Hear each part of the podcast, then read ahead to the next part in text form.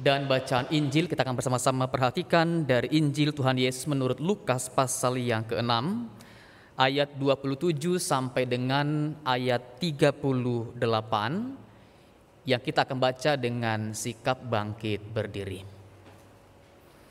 Tentang kasihilah musuhmu.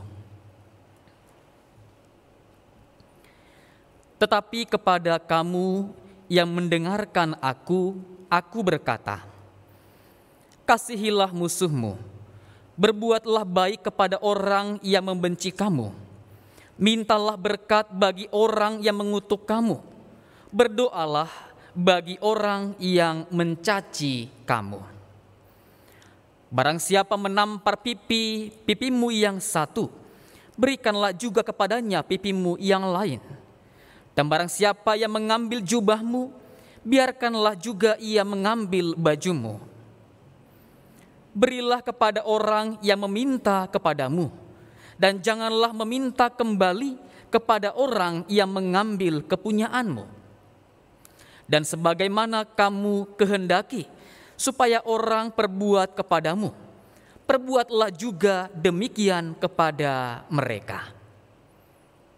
Dan jikalau kamu mengasihi orang yang mengasihi kamu, apakah jasamu? Karena orang-orang berdosa pun mengasihi juga orang-orang yang mengasihi mereka. Sebab jikalau kamu berbuat baik kepada orang yang berbuat baik kepada kamu, apakah jasamu?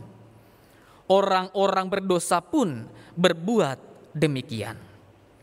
Dan jikalau kamu meminjamkan sesuatu kepada orang, karena kamu berharap akan menerima sesuatu daripadanya, apakah jasamu? Orang-orang berdosa pun meminjamkan kepada orang-orang berdosa, supaya mereka menerima kembali sama banyak. Tetapi kamu, kasihilah musuhmu, dan berbuatlah baik kepada mereka, dan pinjamkan dengan tidak mengharapkan balasan. Maka upahmu akan besar, dan kamu akan menjadi anak-anak Allah yang Maha Tinggi sebab ia baik terhadap orang-orang yang tidak tahu berterima kasih dan terhadap orang-orang jahat. Hendaklah kamu murah hati, sama seperti Bapamu adalah murah hati. Janganlah kamu menghakimi, maka kamu pun tidak akan dihakimi. Dan janganlah kamu menghukum, maka kamu pun tidak akan dihukum Ampunilah, maka kamu akan diampuni. Berilah, dan kamu akan diberi suatu takaran yang baik, yang dipadatkan, yang digoncang, dan yang tumpah keluar akan dicurahkan ke dalam ribaanmu. Sebab ukuran yang kamu pakai untuk mengukur akan diukurkan kepadamu. Demikianlah Injil Tuhan Yesus Kristus. Berbahagia mereka yang mendengar firman Allah memelihara dalam kehidupan hari demi hari. Haleluya.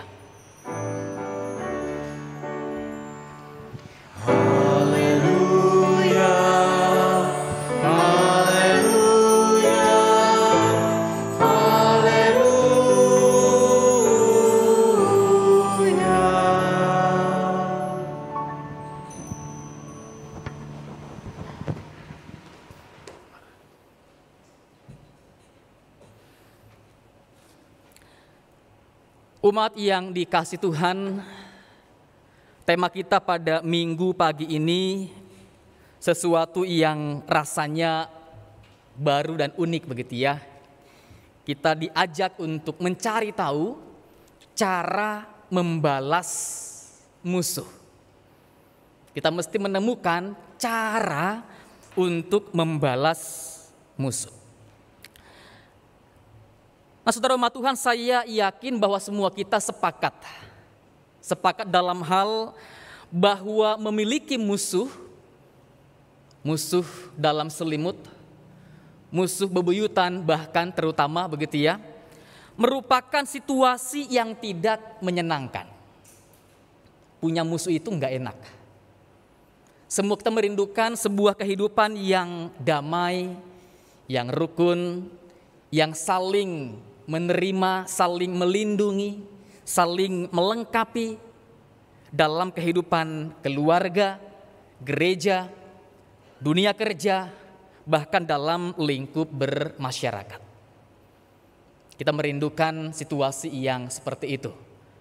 Suatu gambaran kehidupan seperti di sorga, di mana semua orang boleh hidup dalam penerimaan yang penuh cinta dan saling melengkapi, saling mendukung satu terhadap yang lain. Nah, dalam rangka meraih atau mendapatkan kehidupan yang seperti ini, maka kita perlu menjawab satu pertanyaan berikut ini, saudara-saudara. Yakni kapan kapan kita akan berhenti untuk saling menyakiti?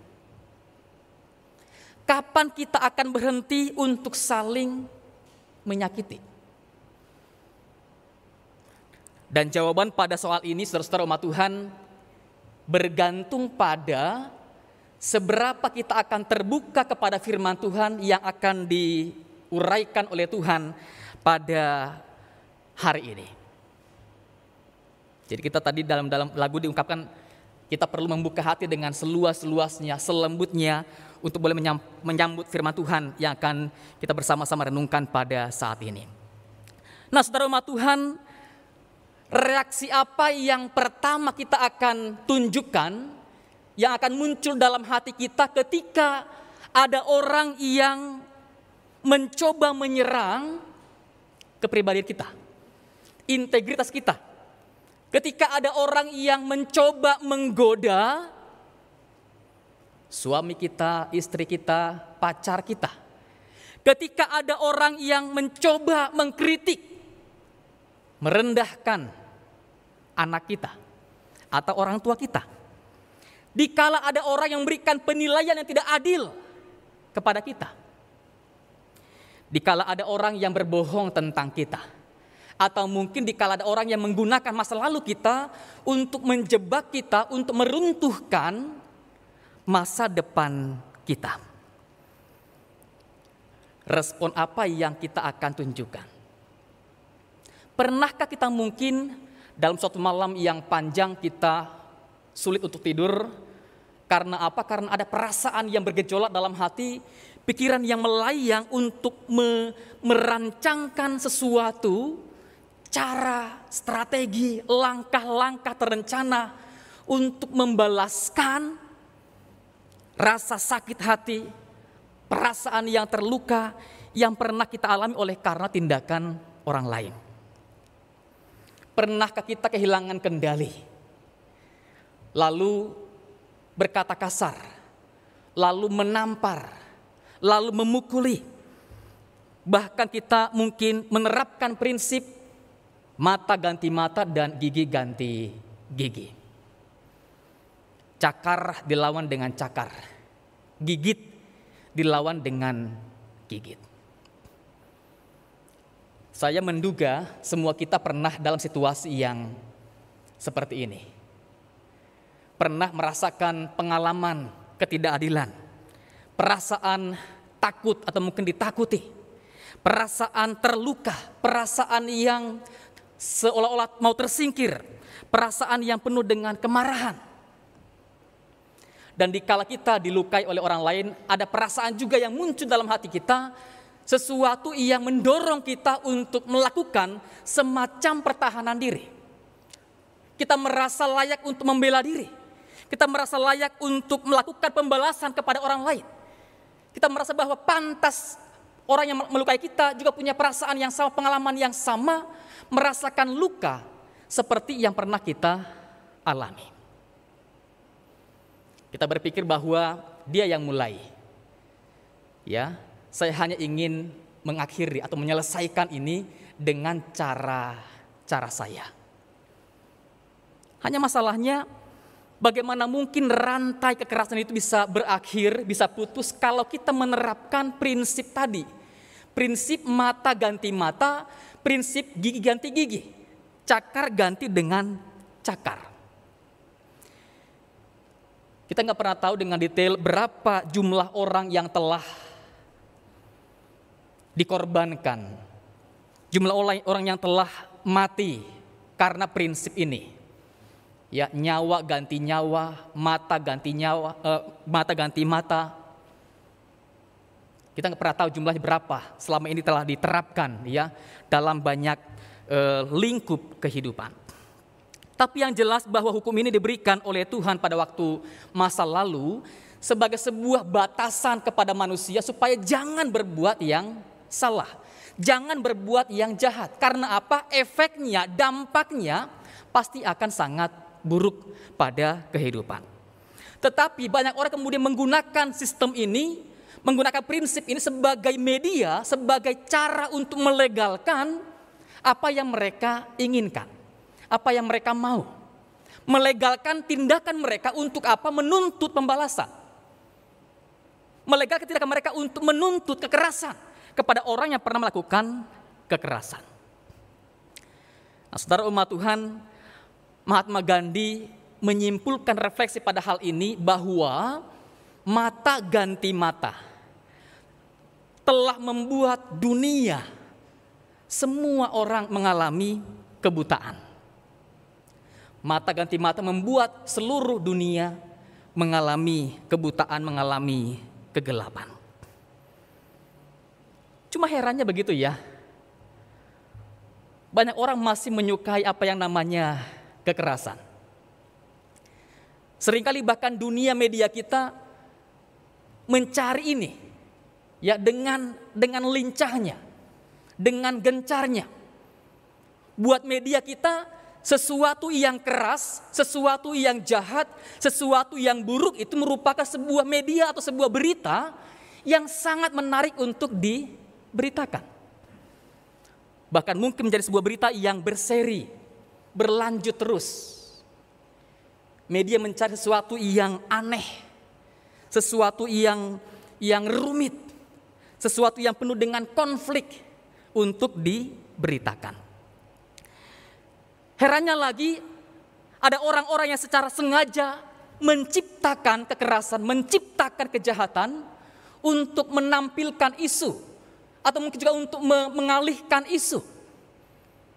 Bahkan juga lebih kejinya lagi, ada orang-orang yang sengaja menggunakan nama agama bahkan nama Tuhan untuk melegalkan tindakan untuk berbuat keras dan jahat.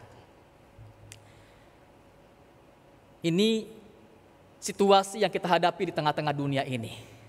Tantangan yang perlu sungguh-sungguh disikapi agar jangan terjebak dengan tindakan atau prinsip mata ganti mata, gigi ganti gigi.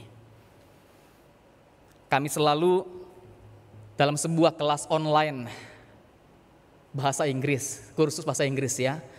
Ada momen kami sharing di kelas online itu menceritakan pengalaman yang yang unik masing-masing. Nah, ada seorang gadis yang kemudian menceritakan pengalamannya ketika suatu waktu dia difitnah oleh seorang teman kerja. Teman kerja. Nggak tanggung-tanggung. Dia difitnah teman kerjanya bahwa dia sedang hamil di luar pernikahan. Di luar nikah. Bagi seorang perempuan tentu ini merupakan sebuah fitnahan yang sangat keji. Ini mencoba untuk merenggut banyak hal, bahkan mungkin semua hal dalam kehidupan orang yang difitnah.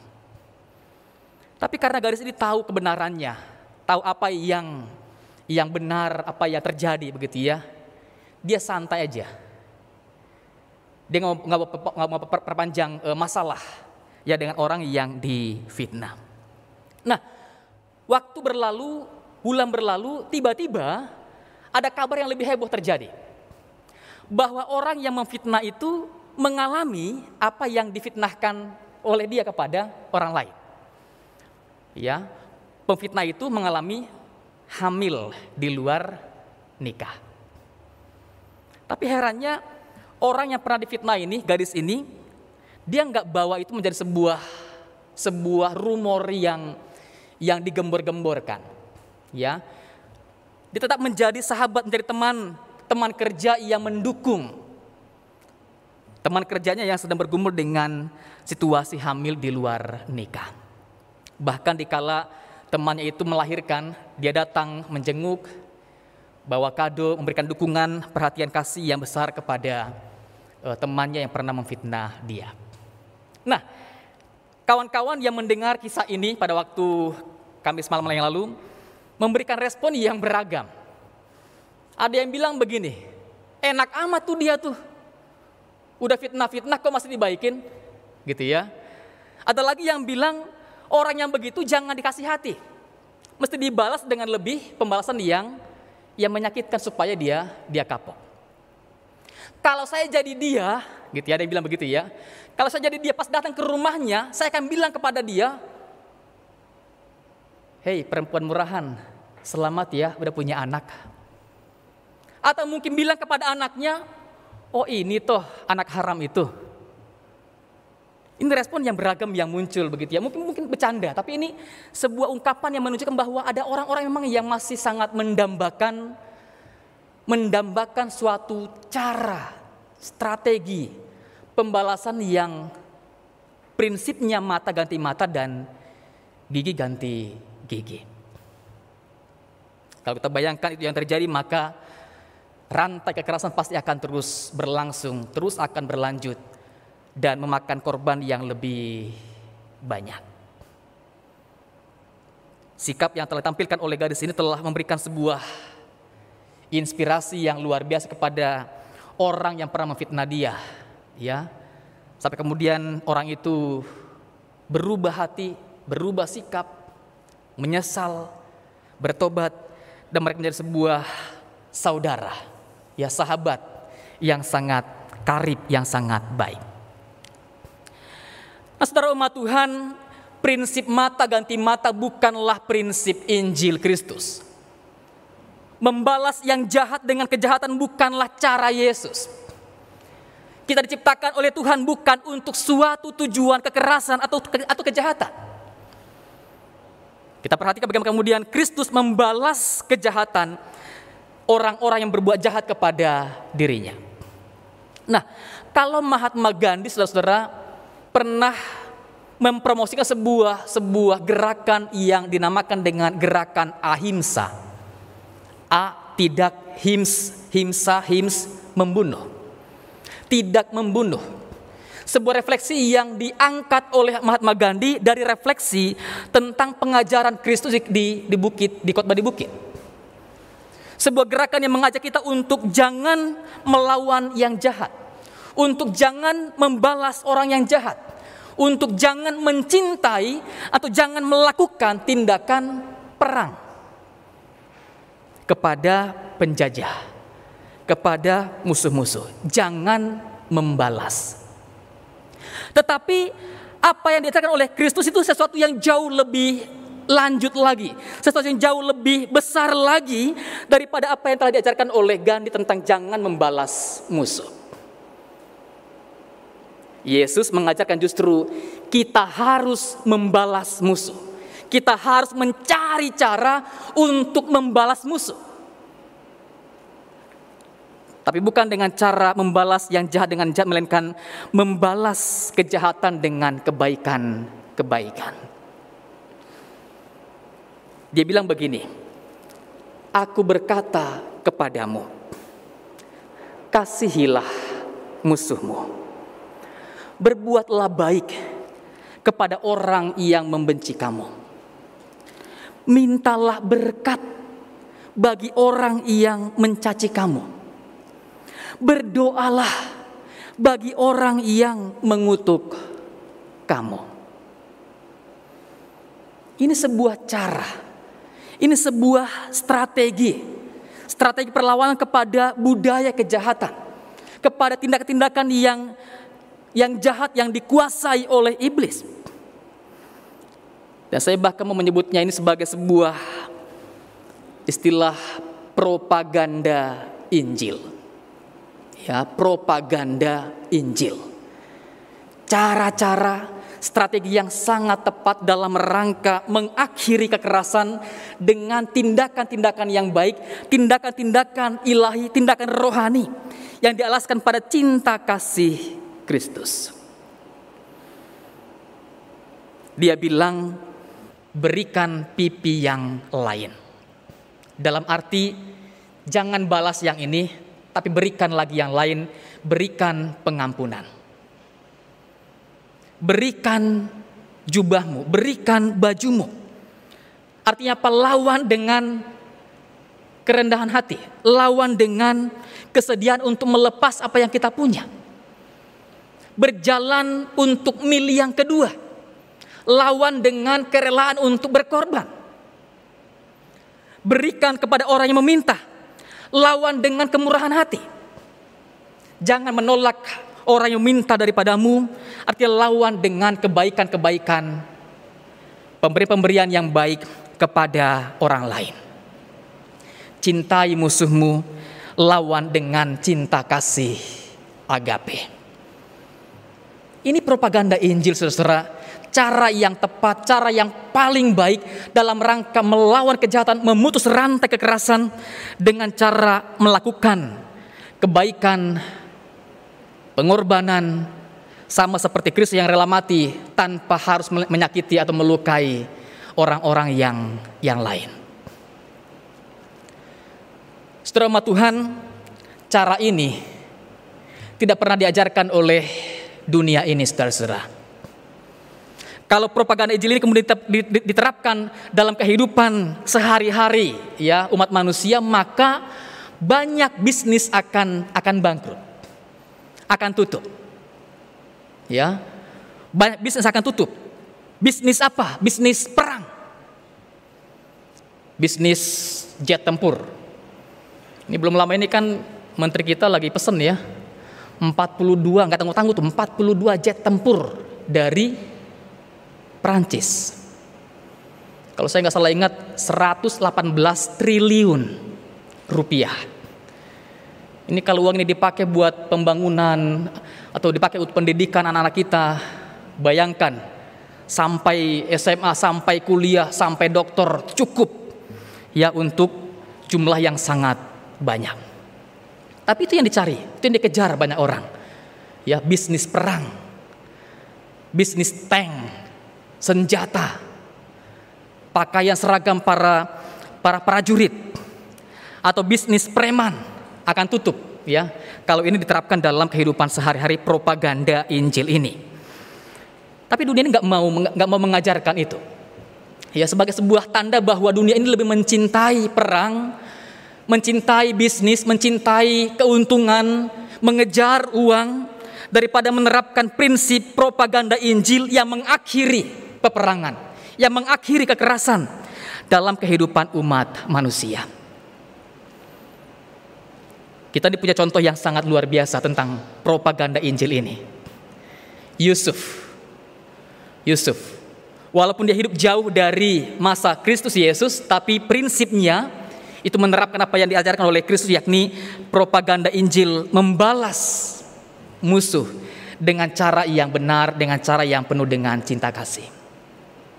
Yusuf yang telah menjadi orang nomor dua di Mesir, ya, yang punya kuasa melebihi siapa pun ya selain selain Firaun barangkali. Yang punya jangkauan untuk memanggil, untuk menghukum semua orang yang pernah membenci dia, yang pernah menyerang dia. Yang punya kuasa juga untuk menghakimi, menghukum saudara-saudara yang telah ada di depan matanya. Kuasa untuk membuat mereka menderita jauh lebih berat daripada apa yang pernah dialami oleh Yusuf sendiri. Tapi yang sangat menarik, yang membuat Yusuf menjadi orang yang sangat menarik adalah bahwa ketika dia berhadapan dengan musuhnya, atau orang yang pernah memusuhi dia, dia membalas dengan cara yang sangat apik. Tetap bersikap ramah, tetap menerima, memandang sebagai saudara memberikan yang mereka perlukan, merangkul mereka, bahkan menangis bersama-sama dengan mereka, bahkan memboyong semua mereka untuk tinggal bersama, hidup bersama dalam pemeliharaannya, dalam perawatannya, dalam perlindungannya, hingga akhirnya suasana permusuhan, nuansa permusuhan berubah drastis menjadi sebuah kekeluargaan yang penuh dengan penerimaan dan cinta kasih. Ini dampak dari propaganda Injil Kristus. Dikali diterapkan dalam kehidupan yang nyata saat berhadapan dengan orang-orang yang pernah memusuhi kita. Cara yang paling tepat dalam rangka memutus rantai kekerasan dalam kehidupan kita. Saudara Tuhan, dikala mendengarkan firman pada hari ini, mari belajar untuk menerapkan ini dalam kehidupan nyata kita. Ya, kita perlu menggemakan propaganda Injil lebih kuat lagi di tengah suasana isu perang dunia tiga yang makin menguat. Saya nggak bisa membayangkan kalau perang dunia tiga terjadi ya. Kalau dulu kan tank lawan tank, apa senapan lawan senapan, pisau atau golok lawan golok zaman dulu ya. Sekarang kan enggak. Tinggal tekan tombol merah itu rudal meluncur. Yang mati kita nggak tahu. Puluhan orang, ribuan orang, jutaan orang bisa melayang dalam waktu yang sangat singkat. Di kala isu perang dunia ketiga bergema, saudara-saudara, mari menggemakan propaganda Injil dalam rangka memutus rantai kekerasan, kejahatan. Maka dikala kita mengalami situasi yang terluka, yang diserang oleh orang lain saudara Tuhan, mari ambil waktu yang cukup panjang. Waktu yang tenang, waktu yang sunyi di malam hari kita untuk tak menetapkan hati kita berpihak kepada cinta kasih Allah bukan kepada prinsip mata ganti mata atau gigi ganti gigi. Ambil waktu yang cukup untuk berdoa kepada Tuhan. Bagi siapa? Bagi diri kita. Juga bagi orang-orang yang pernah melukai kita. Agar kuasa Allah menjangkau hidup kita bersama-sama. Sehingga ada pertobatan, ada pengampunan, ada pendamaian terjadi kembali dalam kehidupan kita. Lalu berikutnya yang kedua, aktiflah saudara dalam gerakan-gerakan anti kekerasan. Entah mungkin dalam dialog-dialog dengan orang-orang yang berbeda-beda, kita aktif menggemakan gerakan anti kekerasan. Itu juga mungkin dalam berbagai lingkup media kita. Ya, di Facebook kita, Instagram kita, TikTok kita, videonya jangan cuma yang yang apa yang yang yang aneh-aneh goyangan-goyangan yang apa yang biasa-biasa tapi satu ajakan untuk anti ya terhadap kekerasan, anti terhadap pertikaian atau perang. Lalu juga mungkin dengan cara kita mendukung gerakan-gerakan kepada mereka yang berpihak kepada para korban. Mendukung dengan apa? Dengan doa kita, dengan eh, daya kita, dan juga dengan dana kita kita mendukung gerakan-gerakan anti kekerasan. Atau yang terakhir dengan cara mengusahakan ya mengusahakan pendamaian, pemulihan kepada setiap relasi yang sedang rusak. Entah di keluarga ada yang sedang ribut, nah kita jangan jadi kompor, saudara-saudara ya. Jangan menyulut lagi, jangan panas-panasin lagi, Jangan menimbulkan per, apa penderitaan yang lebih besar lagi dalam kehidupan keluarga, dalam kehidupan dunia pertemanan kita, pergaulan kita. Kita menjadi orang-orang yang siap mendamaikan semua relasi yang buruk. Sampai ada nanti perdamaian kembali. Rujuk kembali, berteman lagi. Ya, kerja lagi, bermitra lagi dengan orang-orang yang berbeda. Atau mungkin juga dengan cara menggemakan gerakan anti diskriminasi. Ya, beda itu bukan bahaya. Beda itu kekayaan, anugerah untuk dirayakan sebagai sebuah kekayaan yang yang luar biasa dari Tuhan dalam kehidupan kita bersama-sama. Ini yang perlu dan sangat baik untuk kita sama-sama terapkan dalam rangka membalas musuh-musuh kita. Maka kapan kita akan berhenti untuk saling menyakiti? Jawabannya, dikala kita berpihak dan menerapkan propaganda Injil. Amin.